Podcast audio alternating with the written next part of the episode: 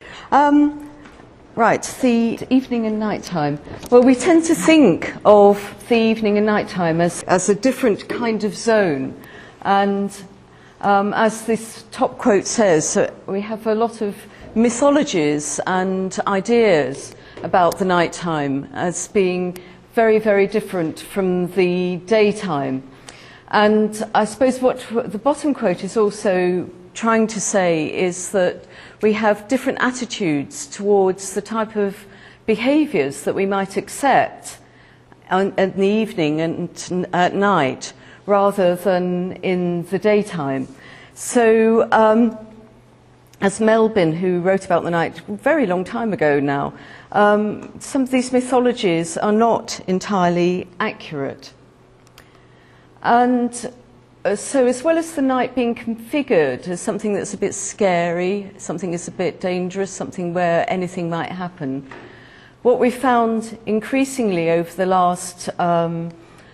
decade is that it's also a time zone in which the everyday is beginning to penetrate further so that we have more normal activities happening in the evening um, for example, shopping.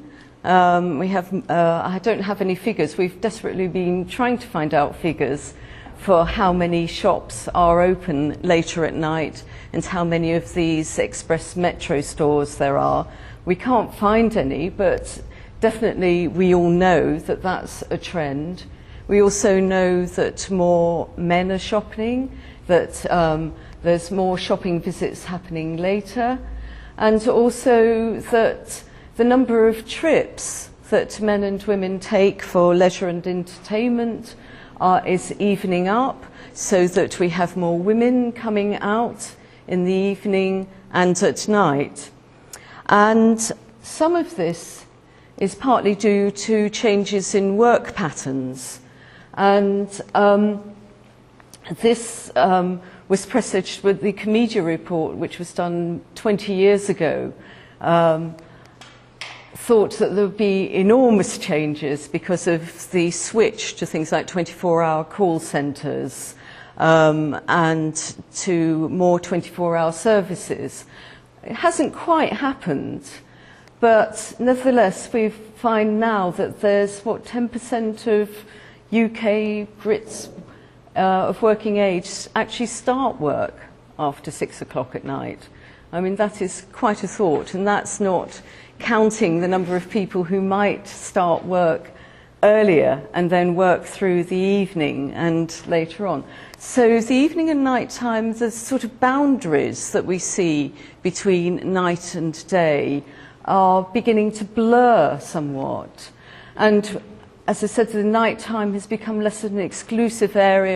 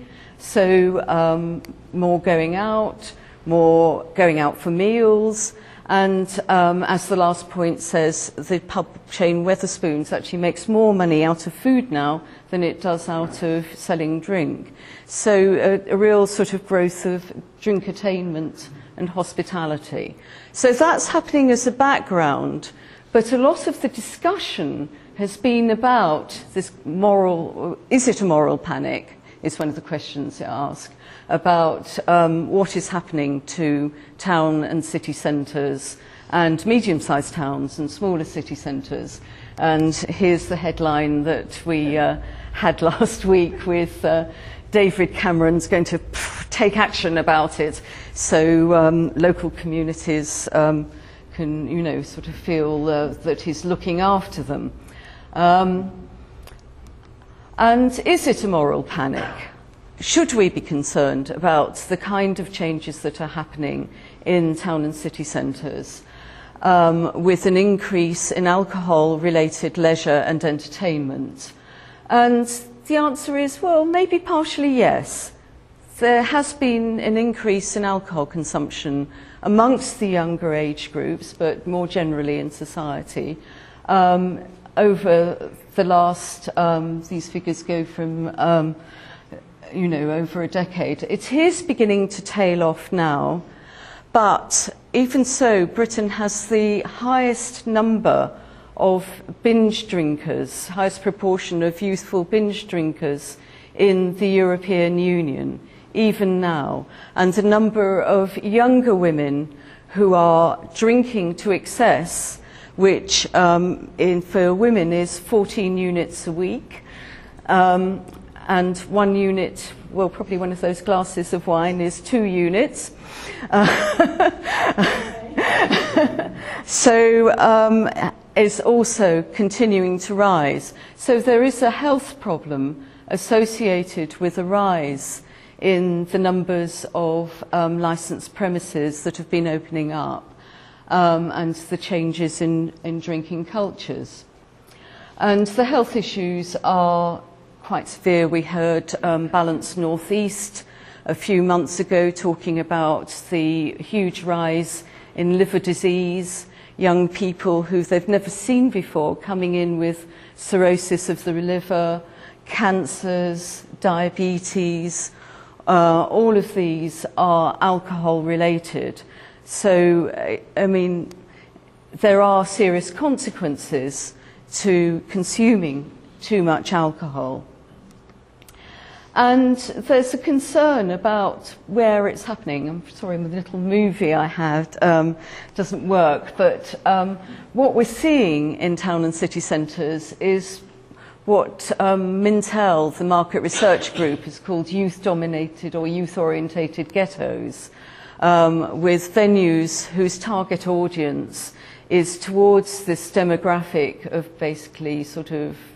18, 25, 30. So in fact, the reach is beginning to get older. Um, and OGPM research has um, found that over 40 year olds and over 50 year olds tend to feel excluded from town centres and there's also these type of ghettos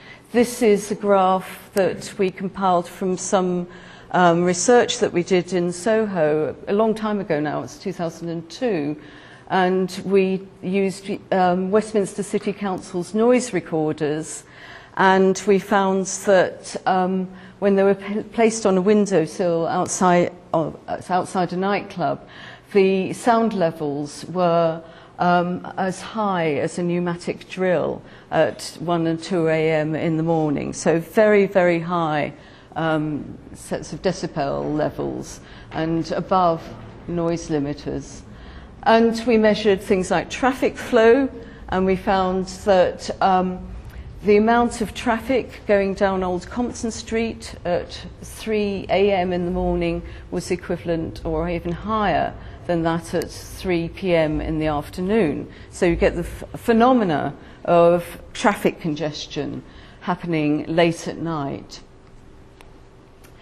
So um, one thing that always comes up when I do these talks is somebody in the audience says, what is it about Britain? Why are we, you know, such binge drinkers?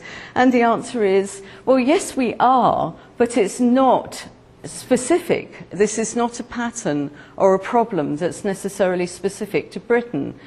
Um, I went on a trip to Barcelona um, in doing research for the book, and discovered there that in our um, urban designer's favourite quarter of Gracia, um, this had been uh, overrun by the number of bars, late night bars, and for those who, um, like me, were avid followers of Jan Gale, He writes about the Plaza del Sol and what a wonderful place it is and how it's been made over to be this wonderful convivial place, which it is in the daytime. But for the residents who lived around it, they found the noise from the bars absolutely unsupportable. Um, and the problem in Spain was also that they had illegal developments of bars And in 2004, the owner of the El Portet um, bar stroke restaurant got put in jail because he transgressed all the noise um, regulations. So this is, and in 2003, Barcelona City Council said we can't cope with the expansion of these late night bars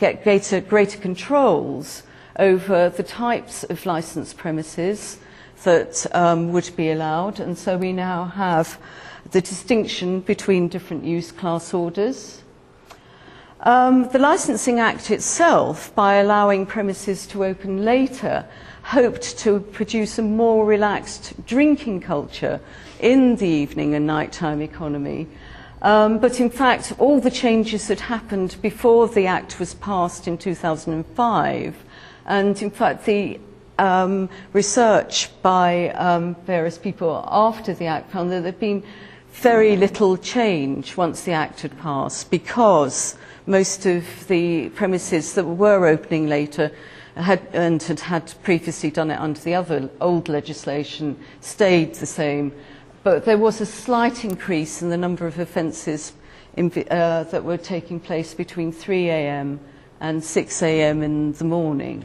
So um, it, and there were sort of patchy responses in different A&E departments.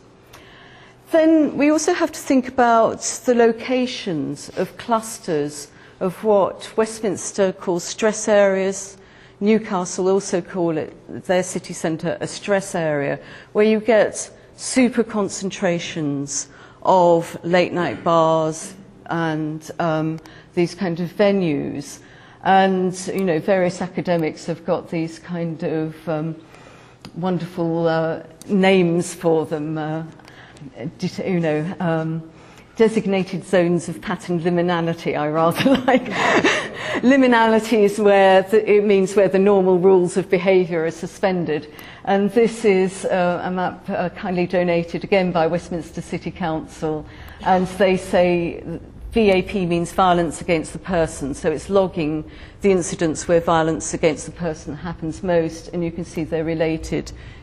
to specific zones, and the blue lines are their stress areas.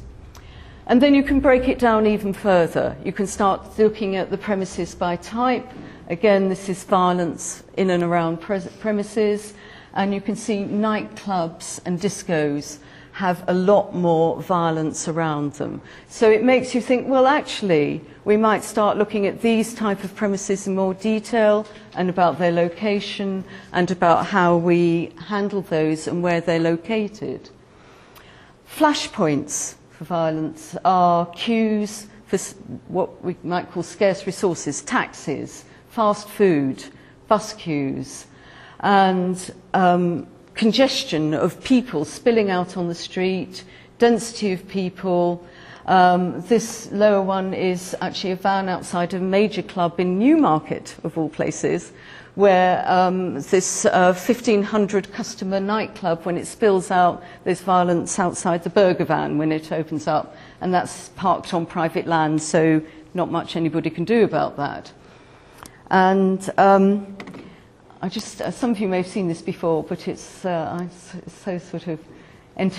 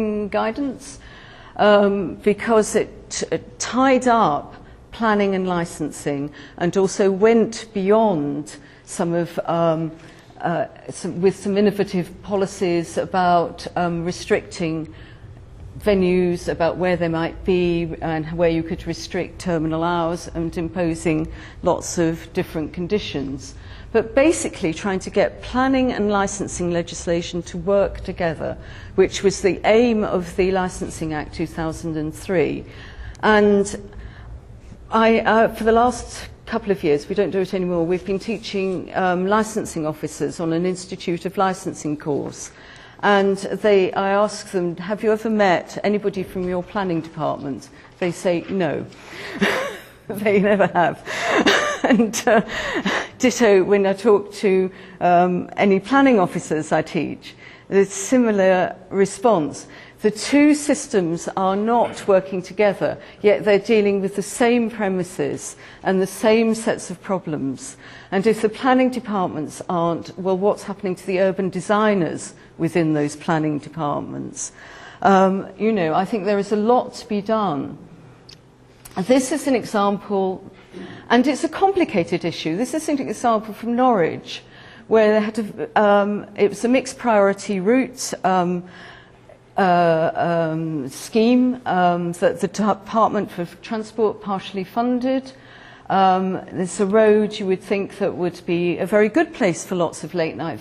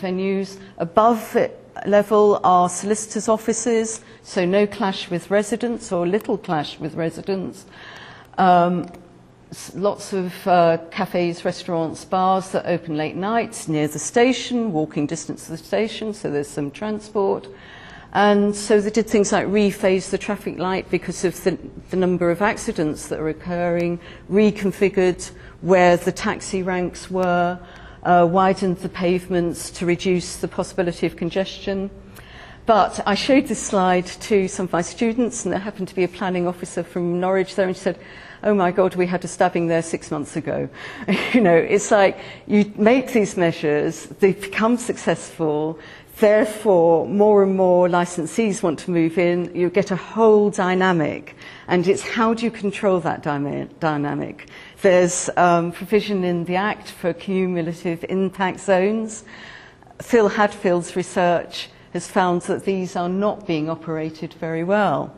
So issues of control are really important. Then we're finding new typologies coming up, um, new all-in-one entertainment buildings. Um, there's two that I know about uh, in major cities, and you get bars, restaurants, cinemas, dance bars, casinos.